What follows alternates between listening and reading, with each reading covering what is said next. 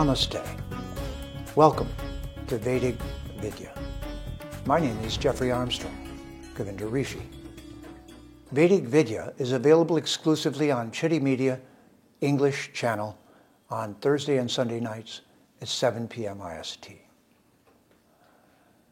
Our topic for this evening is how colonial Britain stole trillions of dollars from India, or how India bankrolled an impoverished Britain.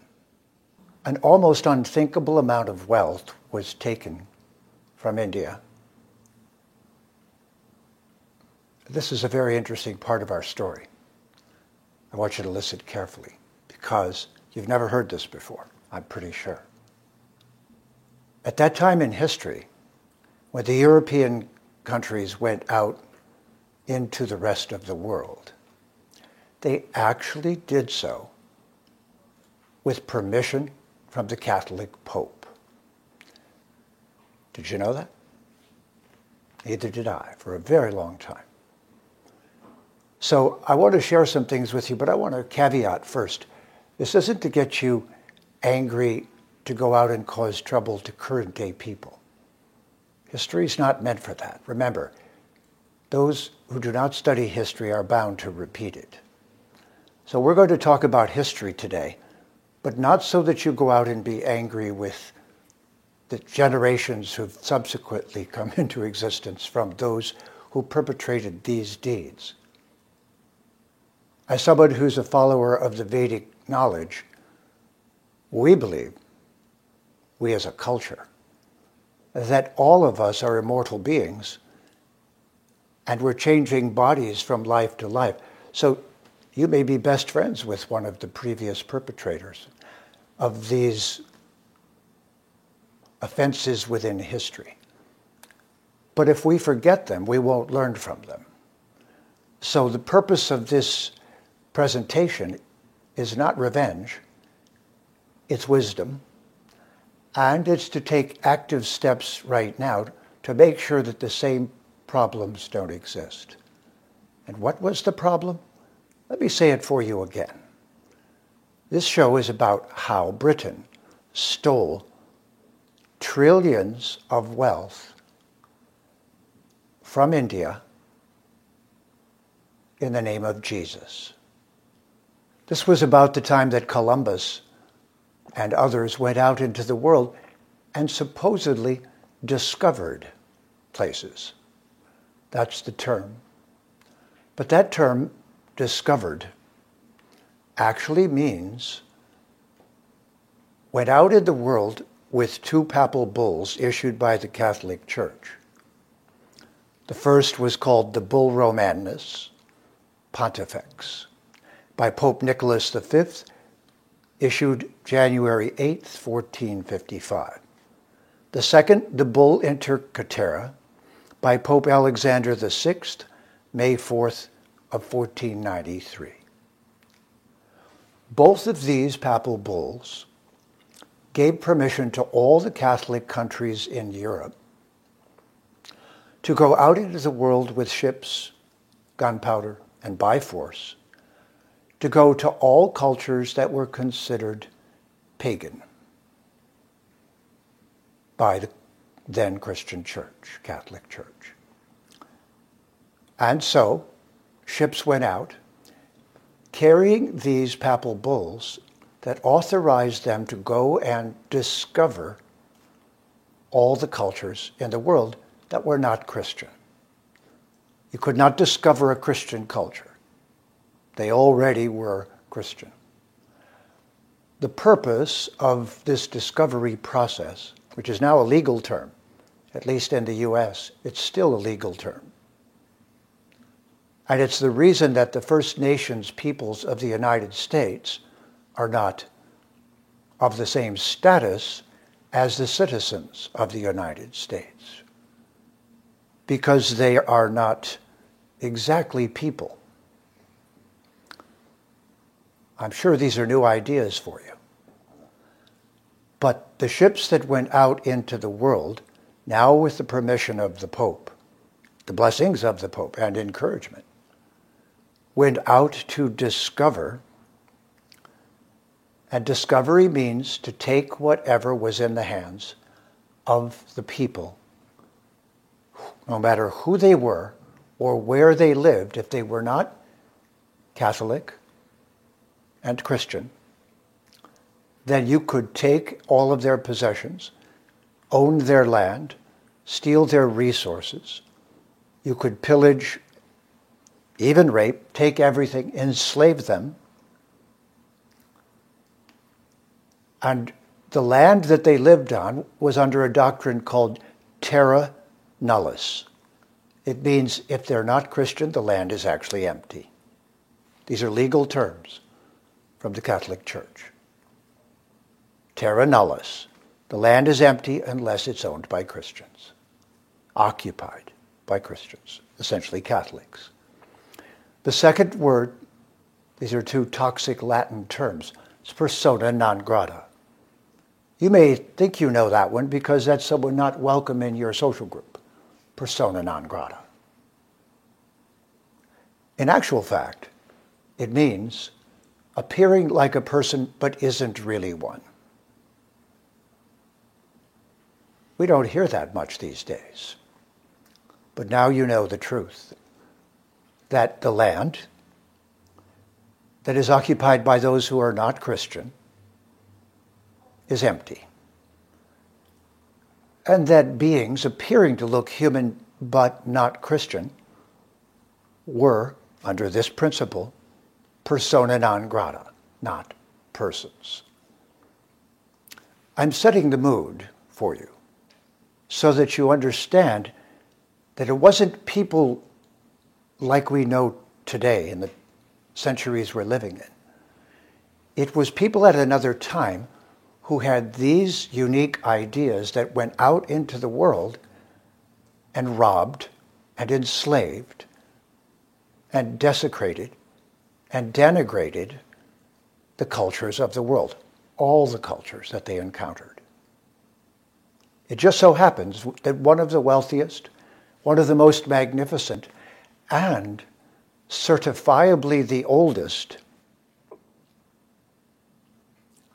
a historical landmark in the culture of India was that 7,582 years ago, according to the astronomical data in the Mahabharata, the great epic story of that time in history.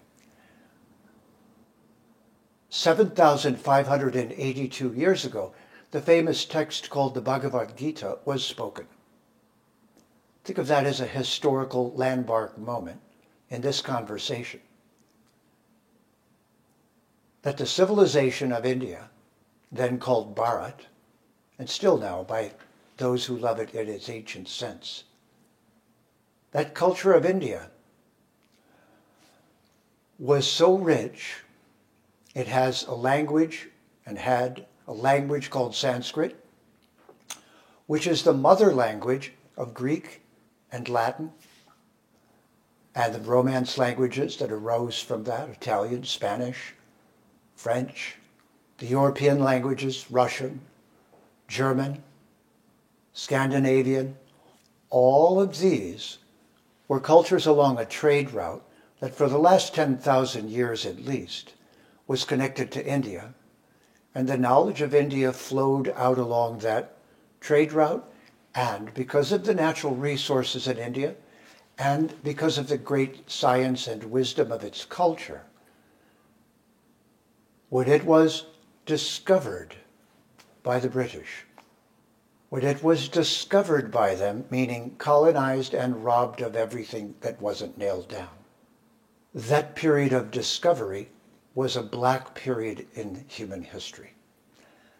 And for 300 years or so, that discovery, which we now call rape and pillage, that theft of everything that a culture has, that invalidation of them as human beings, that naming them not human because of their color or because they don't have your belief system, I want you to understand that no one who's a true follower of the Vedic knowledge of India is disrespectful to any other culture or civilization.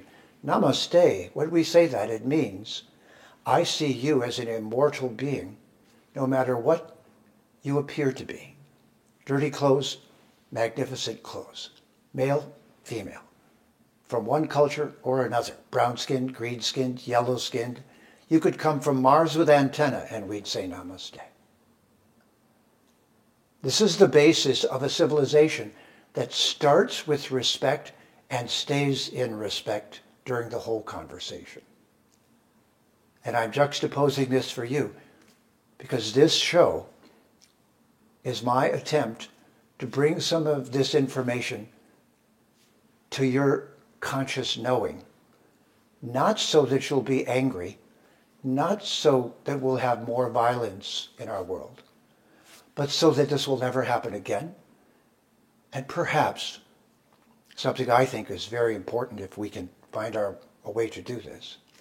Some of that money that was taken could be dedicated to all the great cultures of the world, to India and all the rest, who were so ravaged and disparaged and mistreated. Perhaps we could dedicate funding so that they could revive their language and their culture. And without the prejudice that went along with this historical discovery, perhaps they could tell us who they really are on their terms, not someone else's, not Christianity's, or any other religion, or any other politic, or under duress or fear. But what if they could really share their wisdom with us for the first time in history and be honored and have funding to revive their languages and write down what they remember still of their ancient cultures?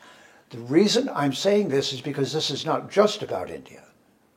India is the mothership of indigenous cultures. India is the last standing and still cognizant and literate culture that was brutally colonized, ravaged of its wealth. Hundreds of millions of people died needlessly in famines and in other induced calamities. So this historical period of discovery, if you look it up, those papal bulls that I mentioned to you, you'll find them online. You'll see them as legal documents, 15 pages long. The gist of it is, if you go out in the world, you can steal anything that isn't the property of Christians. So I want you to think for a moment that there are people within Christianity who still think that way. Not everyone. And the same is true for Islam. There are members of Islam. Who, I have dear friends who are Islamic, and I have dear friends who are Christian. And I have read their books and studied their culture. I have the utmost regard for them as truth seekers when it's a truth they seek for themselves. But one of the things we have to talk about, that's why we're talking about it first, is that if your truth tells you to go ravage and pillage another civilization and that you have a right to do that just because of your truth, that's not religion, that's insanity. And that is now insanity in the name of religion. And something done in the name of, of a religion that is really seeking the truth is insanity. And you, as a true practitioner of that religion, need to say so. So this doesn't polarize us into religious beliefs antagonistic to each other. As I said, India was never antagonistic to other ways of thinking. They were best friends with all the people they knew along that Silk Road. 10,000 years of trading and sharing ideas and language. And in our next show, we'll talk about that language and how it affected the Greeks and the Romans and all of European civilization. We're all cousins. This conversation is not to inflame the family so that we find another reason to be antagonistic. is so that we can finally heal the wounds of a history that should never have happened and one that we do not want to see repeated and we'd like to see it atoned for in various ways, not just to India. Think of us as the flagship.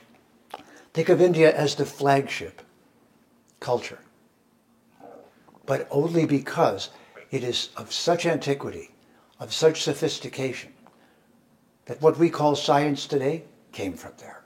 And I'll prove it to you in future shows. What we call language is filled with Sanskrit terminology. English, thousands of Sanskrit words that you don't even know are Sanskrit. Most people don't even know that they're Latin also, or that they're Greek also, the language. So this show is dedicated to a principle. Satyam Eva Jayate. Sanskrit for the truth ultimately prevails. And this is a truth-seeking show to share with you, and it will create controversy, but it's not if it leads, if it bleeds, it leads journalism. This is to tell you a truth that's shocking, for you to look it up and see that it's true, and then for all of us to decide it's not going to happen again. And for all of us to become friendly. The goal of this show is to tell the truth so we can all become friends and not live in the past and not repeat the past. Only the part of the past that was holy, sacred, beautiful, beneficial, great culture, that we want to celebrate together. So thank you very much for listening. This is just the beginning of an investigation that I have pursued for the last 50 years of my life all my life, I looked around and said, this can't be the whole story. Dropping nuclear weapons on innocent people cannot be where we're headed. Turning people into cattle and treating them like animals with technology and giving them numbers and forcing them to lose all of their human individuality and rights is not where our civilization should be going. And that is a message not from me but that I pass on to you from the Vedic Vidya, the great knowledge of Bharat, of India.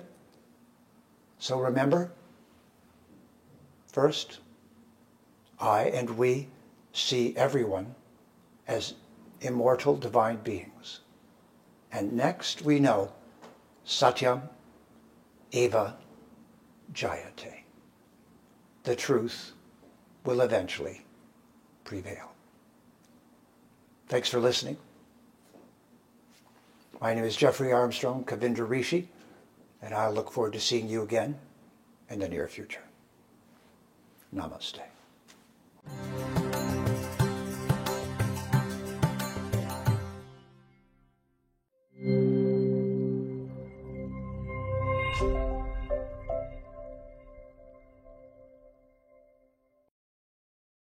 Please remember to subscribe to us and switch on the notifications for this channel.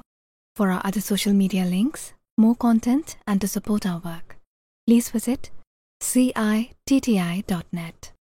धन्यवाद नमस्कार।